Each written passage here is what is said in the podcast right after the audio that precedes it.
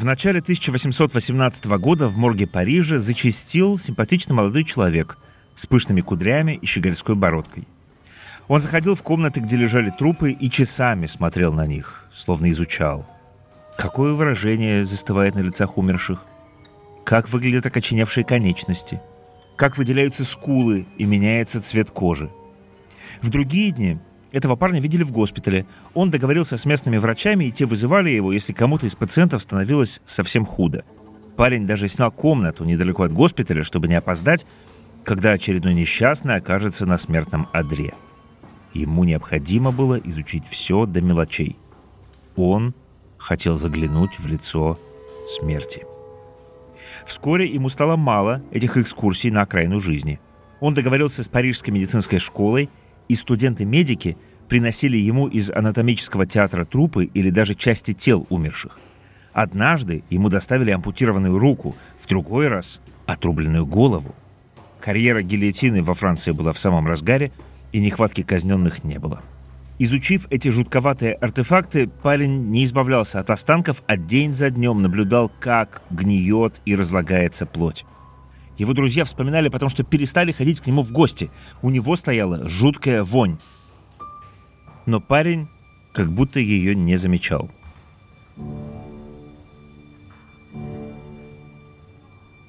Однажды его друг, 30-летний Теодор Лебрен, заболел желтухой. Выглядел он кошмарно. Кожа и белки глаз стали нездорово желтыми, а лицо осунулось от болезни. Люди сторонились его, дети убегали в ужасе. Состояние было настолько плачевным, что врачи отправили его в гостиницу на окраине Парижа то ли вылечиваться, то ли умирать. Узнав о болезни друга, наш герой... Нет, не выразил сочувствия, он пришел в восторг. Ему было ужасно интересно посмотреть, как болезнь берет свое, как желтеет лицо и ослабевает тело. Он предложил другу написать его портрет и несколько раз приезжал к больному, явно надеясь, что тот отдаст концы прямо под прицелом его кисти – к счастью, Теодор Лебрен выздоровел и прожил еще много лет. А вот его друг и наш странный герой Теодор Жирико продолжил постигать смерть во всех ее оттенках и штрихах. Но если вы думаете, что главным героем этой серии станет психопат, который сходил с ума по трупам и расчлененке, то нет, не угадали. Невинных жертв тут и правда будет полно, полторы сотни человек, но их кровь окажется на руках не какого-нибудь повернутого маньяка – а очень даже почтенного гражданина, кавалера Ордена Почетного Легиона Франции. Что же до Теодора Жирико, то его руки будут чисты, разве что испачкаются в краске. Но именно благодаря ему история, которую я расскажу вам сегодня, останется в веках.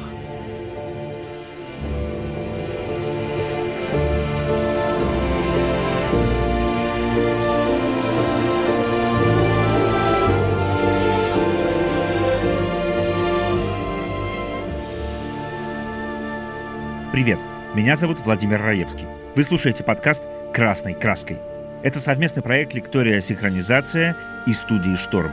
Здесь я буду рассказывать, как реальные преступления вдохновляли художников, поэтов и музыкантов на произведение искусства. Как убийство в Восточном экспрессе связано с полетом над Атлантическим океаном? Какие преступления на самом деле удалось раскрыть Артуру Конан Дойлу? И что стало с детьми, голосами которых поет группа The Smiths? Будем разбираться в подкасте. А в этом выпуске я расскажу о кораблекрушении, которое вдохновило молодого французского художника на главную картину его жизни.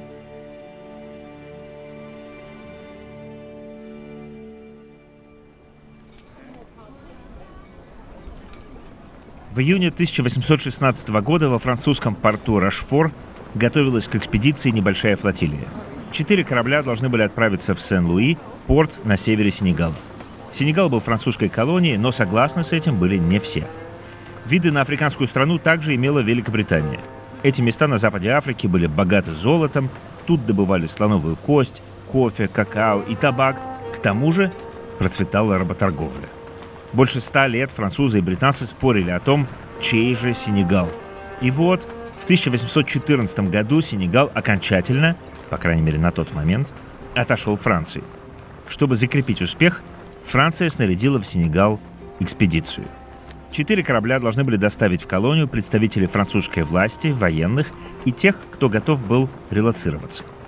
В Сенегал отправлялись только что назначенный губернатор колонии Жульен Дезире Шмальц, его жена и дочь, пара путешественников, несколько врачей и ремесленников, а в основном матросы, военные и переселенцы. Всего 365 человек. Трюмы кораблей были забиты продовольствием, инструментами и товарами первой необходимости. Были тут и бочки с золотом. Правда, немного. После наполеоновских войн французская казна заметно истощала, поэтому никаких особых богатств в Сенегал колонизаторы не везли. Да и корабли для путешествия собирали буквально с миру по нитке. Главный корабль флотилии, фрегат «Медуза», до сих пор участвовал только в военных сражениях, а для экспедиции в Сенегал его переоборудовали в гражданское судно – Пассажиры потом жаловались, что корабль был не предназначен для перевозки людей. Но времени на раскачку не оставалось, близился сезон ураганов и дождей, поэтому флотилия должна была во что бы то ни стало добраться до Сенегала раньше. Командовать «Медузой», а значит и всей флотилии, было поручено 50-летнему капитану де Шумарею. Он заслуживает нашего особого внимания. Гюго Дюруа де Шумарей родился в не слишком богатой, но аристократической семье. Его дед по материнской линии был знаменитым французским адмиралом, и эта родственная связь сыграла для карьеры Шумарея хорошую службу, а для нашей истории – злую шутку. Шумарей обучился морскому делу под руководством деда, а потом начал военно-морскую карьеру. Но в море он служил недолго. Уже в 27 лет Шумарей бежал от французской революции в Англию. Поддерживая принципы роялизма, то есть главенства королевской власти, он участвовал в неудачной попытке вторжения в одну из французских провинций, был арестован и чудом избежал казни. Зато когда в 1814 году к власти во Франции вернулась королевская династия Бурбонов, Шомарей получил личную благодарность короля Людовика XVIII. А вскоре и предложение возглавить экспедицию в Сенегал. Шомарей уже 25 лет не выходил в море, но у него был дедушка-адмирал, и связи оказались сильнее здравого смысла. Итак, 17 июня 1816 года корабли экспедиции вышли из французского порта Рошфор. Плавание началось с дурного знака. Когда «Медуза» проходила мимо испанского берега, к фрегату подплыла стая морских свиней. Люди на палубе стали глазеть на животных, и в этот момент 15-летний корабельный юнга не удержался и свалился за борт – Ему бросили плот, но пока готовили спасательный баркас, чтобы вытащить его из воды, корабль отнесло от места происшествия. Найти мальчика и плот так и не удалось. Надеясь добраться до места назначения в кратчайшие сроки, Шумарей велел быстроходным кораблям «Аргус» и «Эхо» двигаться как можно быстрее. Выйдя из порта, Шумарей на своей «Медузе» рванул вперед и вскоре оторвался от остальных. «Аргус» и «Эхо», следуя указанию Шумарея, тоже не стали дожидаться друг друга. Позади всех плелся небольшой корабль «Луара». Флотилия разделилась, и это стало первой фатальной ошибкой капитана Шумарея. Корабли должны были встретиться через три дня у португальского острова Мадейра. Но на Мадейре Медузу так и не дождались. Шумарей ошибся в расчетах, и корабль прошел мимо, не увидев остров – Потом на пути корабля не появился мыс Барбас, а потом и мыс Блан, обычно служившие мореплавателям ориентирами на пути к Сенегалу. Как выяснится позже, «Медуза» сошла с маршрута. Но в тот момент Шумарей то ли не понимал этого, то ли не хотел признавать, что ошибся. На следующий день на вопрос экипажа, видел ли он мыс Блан, капитан ответил, что видел ночью, похоже, белый мыс, и позднее продолжал настаивать на этой версии. На самом деле корабль уходил в сторону, и мыс никак не мог оказаться у него на пути. Не видно было и других кораблей экспедиции. «Медуза» сбилась с пути и теперь уже точно осталась одна –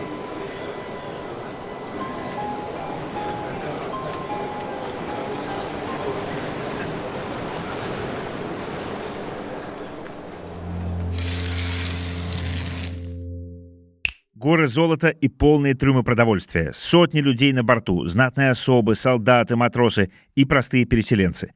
Все эти люди плывут практически в полную неизвестность. Ради чего?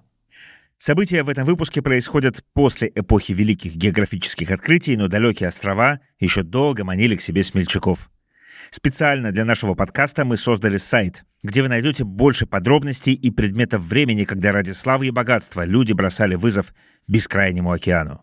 Также на сайте вы сможете оформить подписку на онлайн-курсы синхронизации и получить безграничный доступ к более сотни курсов по 20 направлениям. Искусство, кино, литература, психология, история, религии. Например, из курса «История Европы» вы узнаете больше о морских экспедициях и о том, как они повлияли на расклад сил в современной политике. По промокоду «Красный» вы получите скидку до 70%. А если оформите годовую подписку до 3 декабря, пока длится «Черная пятница», она обойдется вам всего в 11 400 рублей вместо 38 тысяч рублей. Успейте сделать это сегодня. Таких скидок не будет еще целый год. Оплатить можно сразу или долями в 4 платежа. Российской или зарубежной картой. Ссылка на сайт с дополнительными материалами и подпиской в описании эпизода. Ошибка в координатах была пусть небольшой, но очень опасной. Заблудившись в водах Атлантики, «Медуза» подошла слишком близко к африканскому берегу. В этих местах пролегала отмель Арген. Бывалые мореплаватели отличали ее по цвету воды и морскому пейзажу. Тут росло много водорослей. По океанским меркам здесь было не глубоко, а значит корабль рисковал сесть на мель. Опытные моряки предостерегали капитана, что идти здесь надо очень осторожно – Шумарей даже приказал измерить глубину, но не нащупав дна, повернул корабль к берегу. Моряки видели, что спорить с капитаном бесполезно. Когда они все же решили измерить глубину еще раз, оказалось, что вместо положенных 80 локтей до дна остается всего 18. Корабль мог сесть на мель в любую минуту. Вместо того, чтобы попытаться отвести корабль от опасного места, капитан Шумарей впал в оцепенение – и не знал, что делать. Вскоре корабль врезался в дно и замер. Так, 2 июля 1816 года «Медуза» застряла в 50 километрах от берега Мавритании. Шумарей был в ужасе и не понимал, что делать. Видя, что от капитана толку никакого, командование на себя взял губернатор Шмальц. Нужно было выбросить за борт то, что больше всего весело – чтобы облегчить судно и попробовать сойти с мели. Но губернатор, не имевший мореходного опыта, не решился избавиться от тяжелых пушек и мешков с мукой. Команда слила только воду из емкости в трюмах, но этого оказалось недостаточно, а драгоценное время было потеряно. Фрегат застрял на отмеле. Когда стало понятно, что сдвинуть «Медузу» с места не получится, Шомарей, он уже пришел в себя, собрал корабельный совет – было решено построить плот и сгрузить на него провизию, чтобы облегчить корабль. А в случае эвакуации на плоту могли спастись несколько десятков человек. На корабле было шесть спасательных шлюпок, но их бы не хватило на всех. Это понимали не только члены экипажа. Часть военных, оценив обстановку, решили не ждать от судьбы милости. Они предвидели, что места в шлюпках достанутся только привилегированным пассажирам. Остальные либо утонут вместе с кораблем, либо погибнут на плоту.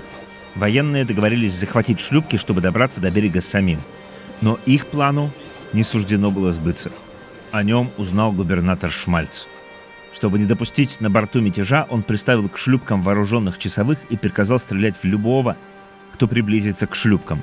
Вступить в схватку никто не посмел. Плот был почти готов, когда уровень воды начал подниматься – Стало казаться, что опасения были напрасны, что океан вот-вот приподнимет медузу и мель отпустит корабль.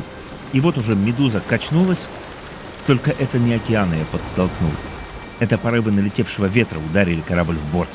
И вместо того, чтобы сдвинуться с мертвой точки, застрявший в иле фрегат покачнулся и с оглушительным треском завалился на бок.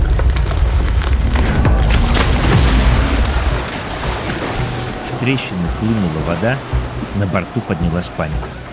Нужно было срочно покидать корабль, пока он не ушел на дно. Шесть шлюпок и недостроенный плот спустили на воду. В шлюпках расположились привилегированные особы, губернатор, его семья, их свита и старшие офицеры. На плоту должны были плыть остальные военные, матросы и гражданские пассажиры. Там собирались разместить 147 человек и бочки с провизией. Но стоило первым 50 пассажирам ступить на плот, как конструкция ушла под воду почти на метр. Чтобы облегчить нагрузку, за борт сбросили бочки с мукой. Плот приподнялся. но когда на него сошли остальные пассажиры, снова опустился, так что люди оказались по пояс в воде. При этом места на плоту и в шлюпках хватило не всем. 17 человек остались на накренившейся «Медузе» ждать спасения. По морскому кодексу последним с корабля должен был сойти капитан. Шумарей этим правилом пренебрег. Он одним из первых занял место в шлюпке рядом со знатными особами. Туда же сложили провизию. Людям на плоту досталось только шесть бочек с вином, пара с водой и мешок бисквитов, которые тут же размокли в воде.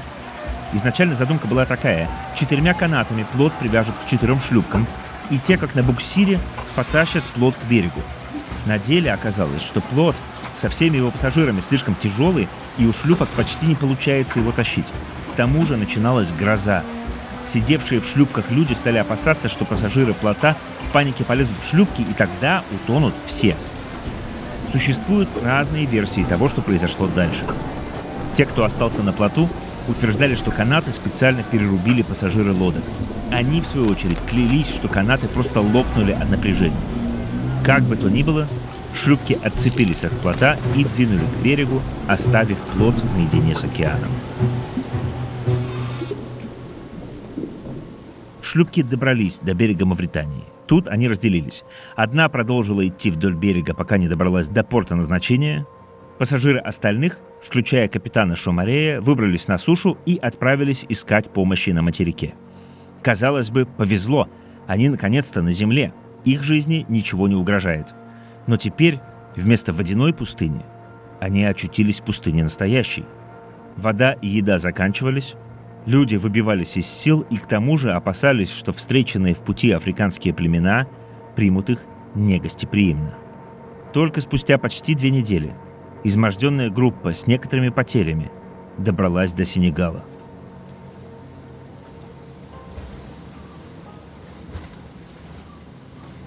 Тем временем плод, оставленный на произвол судьбы, болтался посреди океана. 147 человек, почти без еды и воды, без компаса и весел и без надежды на спасение. Началась паника. Люди кричали и плакали от ужаса. Во время эвакуации «Медузы» Шумарей назначил капитаном плота выпускника морской академии Кудена. Назначение это, как и другие инициативы Шумарея, было сомнительным. Куден еще до того, как оказаться на плоту, получил ранение. Теперь страдал от боли и почти не мог ходить. Ему явно было не до руководства сотней паникующих людей. Тогда управление взял на себя хирург Савиньи. Надеясь успокоить людей, он приказал раздать всем паек. Размягшие бисквиты и немного вина. Как в самолете. Когда стюардессы раздают еду, даже самые стойкие аэрофобы отвлекаются от пугающих мыслей. Так и тут скромный перекус – немного успокоил перепуганную толпу. Наступила ночь, морское течение потихоньку уносило плод в неизвестном направлении, люди старались держаться за тросы и бороться со сном. Но то и дело волна смывала кого-нибудь за борт. За ночь погибли 20 человек. Еще трое, булочник и двое юнг, утром сами бросились в воду. Они кричали, что видят то ли землю, то ли несуществующие корабли. Но это был мираж — все трое утонули. Еда закончилась, оставалось лишь немного вина. И при этом наступила страшная жара. Спасало только то, что все стояли по пояс в воде. Это помогало переносить зной. Вино решили экономить.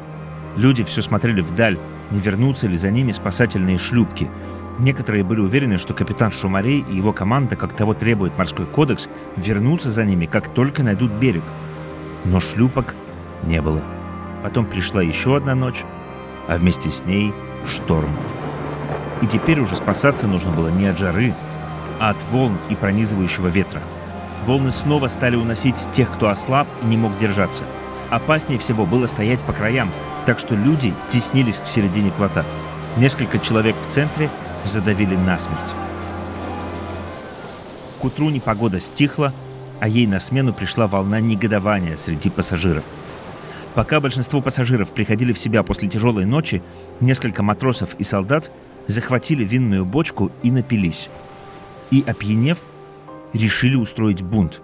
Они понимали, что даже если удастся удержаться на плоту, их всех ждет мучительная голодная смерть под палящим солнцем и пронизывающим ветром. Пора было прекратить страдания. Когда настал час, один из солдат подал сигнал к восстанию. Зачинщики хотели уничтожить плод и погибнуть все вместе. Самый сильный из бунтовщиков стал рубить топором канат, который стягивал бревна плота. Но его успел остановить подоспевший офицер. Бунтовщики выхватили ножи и сабли, они прикрыли своими спинами еще одного товарища, который принялся перерезать трос. Но офицеры оттеснили живой щит к краю борта, и трос снова остался цел. Завязалась всеобщая драка – на плоту было очень тесно, так что под раздачу попадали все подряд, и те, кто бунтовал, и те, кто были ни при чем. Бежать было некуда. Люди истекали кровью, падали за борт и молили о пощаде. Но это никому не помогло. В результате резни погибли 65 человек. Так бунт в своих воспоминаниях описывали выживший офицер и врач. Другие свидетели бунта рассказывали, что все было вообще не так – они говорили, что это именно офицеры поставили посреди плота бочку с вином и предложили солдатам и матросам выпить. А когда те опьянели, офицеры достали сабли и устроили резню, выбрасывая за борт всех, кто попадался под руку. Как было на самом деле, боюсь, мы не узнаем. Но есть сразу несколько причин сомневаться в версии, рассказанной офицером и врачом. Во-первых, при посадке на плот всем пассажирам запретили брать с собой оружие, чтобы не утяжелять конструкцию. Сабли оставались только у офицеров. Во-вторых, офицеры-врач подчеркивали, что бунт устроили солдаты африканского и азиатского происхождения. В те времена французское общество, в котором с пренебрежением относились к людям других рас, легко поверило бы в такую версию. К тому же, почти все погибшие были рядовыми пассажирами. А вот со стороны знати погибли лишь двое. Что, конечно, заставляет задуматься о зачинщиках бунта. Так или иначе, на плоту «Медузы» не было закоренелых маньяков и убийц. Но за время плавания убийца проснулся в каждом из его пассажиров. По крайней мере, в каждом выжившем. Голод, жажда, зной, необходимость ежеминутно бороться за свою жизнь и тающая на глазах надежда на спасение словно пробудили в пассажирах плота самые темные стороны их душ – те, кто еще недавно подбадривал друг друга и вместе ждал спасения, стали друг для друга смертельной опасностью. Теперь каждый был за себя. Людям на плоту понадобилось всего несколько дней, чтобы перестать быть людьми. Вот что с ними сделала безысходность. Но был ли у них другой выход? Или такова природа человека? Хвататься за последнюю соломинку, даже если это соломинка – то, что ты с отвращением будешь вспоминать до конца своих дней. Если, конечно, выживешь. Большинство тел погибших были выброшены за борт, но некоторые трупы еще оставались на плоту. То, что произошло дальше, свидетели вспоминали с отвращением и ужасом. А голодавшие люди, которых уже четвертый день носило по морю без еды, набросились на останки одного из погибших. Они разорвали его тело на куски и стали их обгладывать.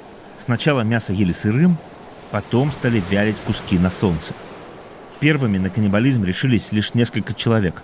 Остальные смотрели на них с омерзением. Но вскоре, поняв, что других вариантов все равно нет, оставшиеся присоединились к этому страшному пиру. Той ночью погибли еще около дюжины человек. Остается только догадываться, какой была их смерть. Зато на следующий день произошло настоящее чудо. Днем 9 июля из воды вынурнули, нет, не русалки, но почти, стая летающих рыб. Целая стая летающих рыб, помахивая крыльями-плавниками, вынурнула из воды и, не сумев перелететь через внушительных размеров плод, буквально обрушилась на палубу. Это был настоящий дар небес или глубин. Людям удалось поймать около двух сотен рыб – Кому-то в голову даже пришла идея развести костер на оставшемся порохе и поджарить рыбу. Но тут на деревянном плоту чуть не случился пожар, и рыбу пришлось есть сырой. Впрочем, и от человечины никто уже не отказывался. Следующие несколько дней прошли как в тумане. Пресной воды не было. Доктор Савиньи с удивлением отмечал, что один из пассажиров спокойно пил соленую морскую воду. Остальным приходилось довольствоваться мочой. Ее охлаждали в жестяной посуде, и каждый берег свою тару от других. Однажды в одном из мешков нашли несколько головок чеснока, и из-за них едва не случилась еще одна драка. В другой раз обнаружили полоскание для рта и лимоны. Они тоже пошли в дело. Морская соль разъедала кожу и воспаляла раны. Вино заканчивалось, летучие рыбы тоже. Когда двух солдат поймали за воровством вина из общей бочки, они втихаря пили вино через соломинку. Их выбросили за борт. 12-летний Юнга сошел с ума. В свои последние часы он метался по плоту и звал маму. На плоту оставалось не больше 30 человек. Половина из них обезумели от страданий и истощения – по крайней мере, так потом говорили выжившие офицеры. Чтобы облегчить их страдания, а скорее, чтобы сократить количество ртов, знатные и сильные пассажиры выбросили самых слабых за борт. На плоту осталось 15 человек. После этого, чтобы не перебить друг друга, люди договорились избавиться от оружия. Оставили только одну саблю. На всякий случай. Но вскоре произошло еще одно чудо. Сперва они увидели белую бабочку — которая села прямо на парус плота. А следом мимо пролетела чайка. Значит, земля была близко. Все это как-то придало заложникам плота бодрости духа. Они решили сократить площадь палубы, ведь их уже было не так много, как раньше. Доски с краев перенесли в центр конструкции, чтобы можно было ходить по суху. К тому же добавили настоящие борта.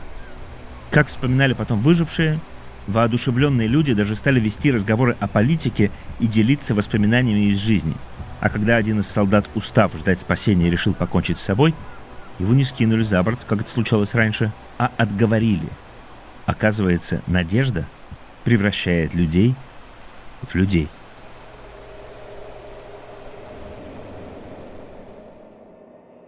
Но берега все не было. Увидеть шлюпки, спешащие на помощь, никто уже не надеялся. И все же помощь была близка. 17 июля, на 15-й день плавания, один из пассажиров заметил вдалеке корабль. Нет, это был не плод воображения, не иллюзия угасающего рассудка.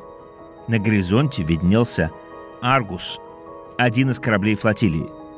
Чтобы привлечь его внимание, люди выстроили пирамиду из бочек, натянули на них оставшееся тряпье, а наверх конструкции забрался матрос, который как флагом размахивал цветным обрывком ткани. Они кричали и звали на помощь. Но Аргус не видел их. Вскоре корабль скрылся за горизонтом. Людей охватил ужас. Они поняли, что ждать спасения неоткуда. Последняя их надежда растворилась. Они легли на доски плота и стали ждать конца. Кто-то предложил нацарапать на одной из досок послание, написать об их плавании и их смерти.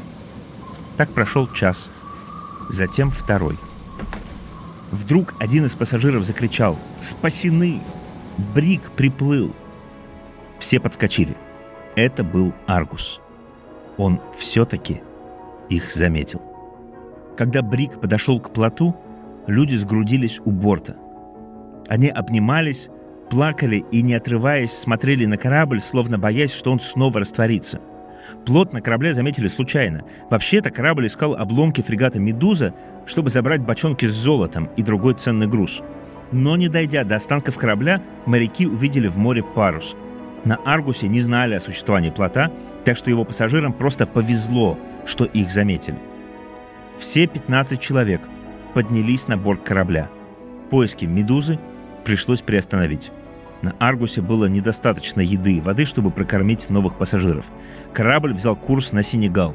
По пути в порт Сен-Луи с корабля заметили группу людей, которые плелись по берегу. Это были те, кто уплыл на спасательных шлюпках к земле, оставив плот и 147 его пассажиров посреди океана. Но справедливости ради им тоже пришлось преодолеть долгий путь. Только не по воде, а по песку. Капитан корабля отправил к ним лодку с продовольствием. 19 июля Аргус вошел в порт Сен-Луи. Спасенные сошли на берег, о котором так долго мечтали. Несколько человек в тяжелом состоянии попали в больницу. Пятеро скончались уже после возвращения. Выжившие пассажиры плота потом с возмущением вспоминали, как при встрече протягивали им руку те, кто две недели назад перерубил канаты, связывавшие плот со спасательными шлюпками. Поиски «Медузы» тем временем продолжались, но им мешала ветреная погода – только через месяц, 26 августа, спасательной шхуне удалось найти останки корабля. Судно почти лежало на левом боку, трюм заполнила вода, а во время приливов под воду уходила большая часть корабля. Но, ко всеобщему удивлению, на корабле удалось выжить троим людям. Они продержались на обломках фрегата 45 дней. Этим троим повезло. Во время эвакуации с корабля не успели забрать муку и сало. Они ловили рыбу, а вместо воды пили вино и крепкие напитки, которых тоже было в достатке. С такими запасами на корабле могло выжить и больше людей – но часть из тех, кто остался на «Медузе», решились на авантюру. Они сколотили из обломков корабля еще один плот и поплыли на нем к берегу.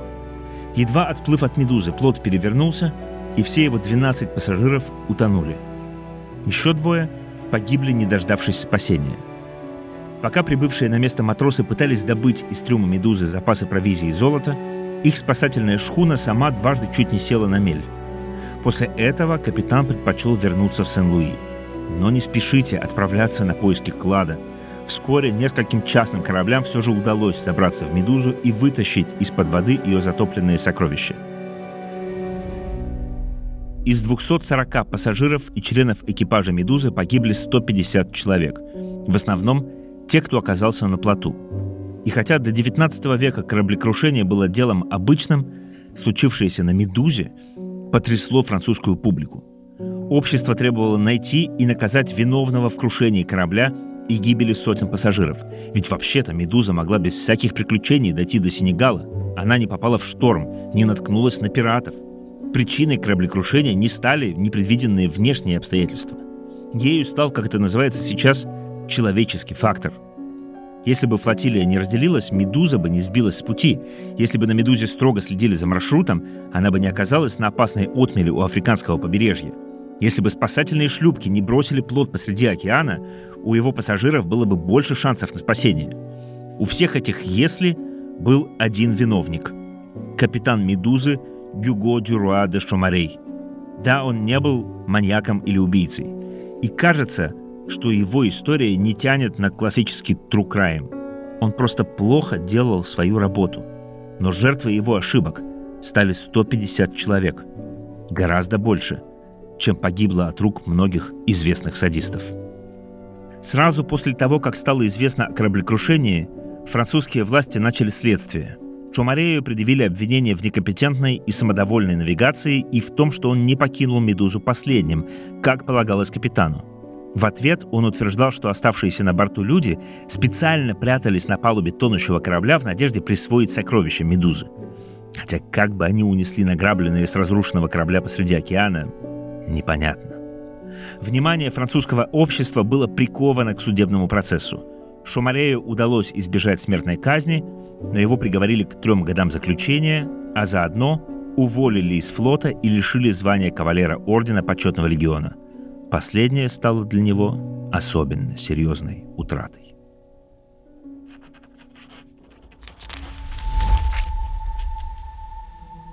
Вы еще не забыли про странного художника Теодора Жирико – который ходил в парижские морги разглядывать трупы. Самое время вернуться к нему. Вообще-то, до прогулок по моргам Жирико был вполне приличным человеком. Он родился в состоятельной французской семье, начал рисовать еще в детстве, учился у крупных живописцев своего времени Карла Верне и Пьера Герена и уже в 21 год представил свои работы на Парижском художественном салоне, получив положительные отзывы критиков. Прежде чем стать завсегдатаем моргов, он заводил романы с замужними дамами, кутил на светских приемах, участвовал в скачках и год прожил в Италии, изучая работы мастеров эпохи Возрождения. Короче, вел себя как обычный молодой парень. Но история о кораблекрушении «Медузы» буквально перевернула его жизнь. Неизвестно, читал ли Жирико о случившемся во французских газетах, но абсолютно точно через пару лет ему в руки попала книга «Гибель фрегата «Медуза». Выжившие пассажиры подробно описывали в ней все, что происходило на плоту.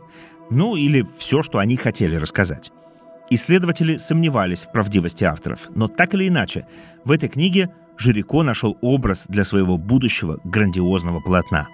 Художник давно искал сюжет для картины, которая станет знаковой в его карьере. Он искал трагедию, в которой раскрывались бы самые потаенные черты человеческих душ. Плод, на котором пассажиры «Медузы» мучительно ждали спасения или смерти, стал для этого идеальной декорацией.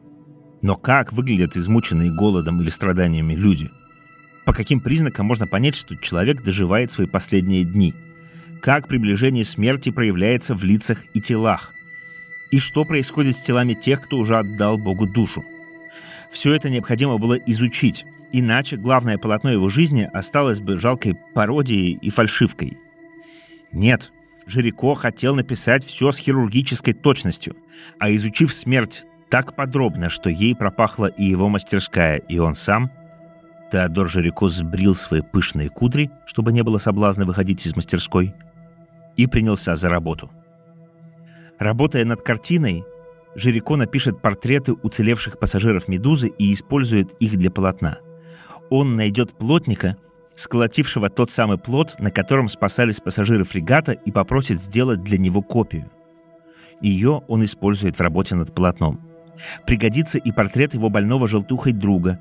Жирико использует наброски, когда будет писать одного из героев картины. Художник долго думал, какое из событий на плоту выбрать в качестве основного сюжета картины. Он хотел изобразить сцену каннибализма или солдатский бунт – сохранился карандашный эскиз, на котором несколько десятков людей борются друг с другом за место на плоту.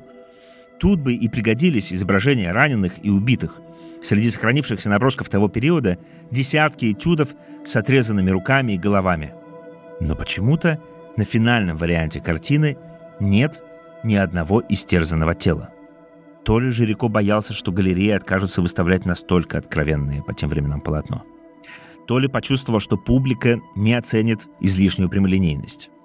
А может, он понял, что картина выйдет тоньше и сильнее, если написать ее без кровавых подробностей. Тела людей на картине выглядят крепкими и атлетичными, будто и не было этих двух недель борьбы за жизнь. Разве что тут и там то ли красные лохмотья, то ли следы крови. Он даже картину сначала назвал просто и без отсылок «Сцена кораблекрушения». Но все, конечно, поняли, о каком кораблекрушении идет речь. Только позднее автор изменит название на «Плод Медузы». На полотне Жирико изобразил плод в решающий момент, когда на горизонте показался корабль «Аргус». Лица пассажиров полны надежды и ужаса. Они еще не знают, заметят ли их на корабле. Но мы видим, что до этого момента дожили не все. Несколько тел остаются неподвижными, одно вот-вот скатится за борт – а вокруг бушующее море и покрытое тучами небо. И кто знает, увидит ли их Аргус. Жирико писал «Плод Медузы» 8 месяцев. Впервые картина была представлена обществу в 1819 году на Парижском салоне, одной из самых престижных художественных выставок Франции. Мнения критиков разделились. Одних возмутила излишняя реалистичность и аморальность изображенного. Другие придирались к композиции и освещению. Третьи отмечали, что Жирико подает большие надежды. Многие зрители решили, что художник критикует правительство, которое уже обвиняли в гибели пассажиров «Медузы» и недостаточно строгом наказании для капитана. Жирико болезненно воспринял критику, но решил поискать своего зрителя в других странах и не прогадал – Картину «Плод Медузы» по достоинству оценили в Англии. Там о его выставке написали во всех газетах, а автора сравнивали с Микеланджело и Караваджо. Позднее французский историк Мишле скажет о полотне так. «Это сама Франция. Это наше общество погружено на плод Медузы». Жирико в тот момент был Францией. Плод Медузы и правда стал главной картиной в его карьере – Теодор Жирико умер в 32 года, всего через 5 лет после написания картины. Он упал с лошади, получил заражение крови и уже не смог оправиться. По иронии судьбы, его тело отвезли в один из парижских моргов, по которым Жирико с таким любопытством ходил, работая над картиной. А вот плоту «Медузы» смерть его автора пойдет на пользу. Несмотря на первоначальную критику, после смерти художника картину по достоинству оценят во Франции и выкупят для коллекции Лувра. И хотя за свою недолгую карьеру Теодор Жирико успел написать несколько сотен картин, именно «Плод Медузы» в итоге станет самой знаменитой его работой. Сегодня «Плод Медузы» считается одним из самых ценных шедевров Лувра. Что же до кораблекрушения «Медузы», то оно войдет в историю именно благодаря картине художника Жирико. И до, и после «Медузы» корабли садились на мель, тонули и ложились на дно, вместе со своими сокровищами. И до, и после одним пассажирам удавалось спастись, а другие пропадали в морских водах. Большинство из этих трагедий в лучшем случае остаются строчкой в Википедии. Но гибель фрегата «Медуза» и судьба его пассажиров навсегда останется в памяти человечества. Именно потому, что молодой художник Теодор Жирико рассказал нам, что случилось на этом плоту, и показал, каким бывает человек в шаге от спасения или смерти.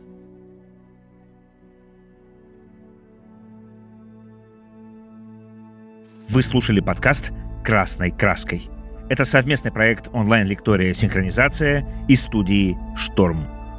В нем мы рассказываем, как реальные преступления вдохновляли художников, поэтов и музыкантов на произведение искусства. После сегодняшней истории самое время по-новому посмотреть на картину Теодора Жирико.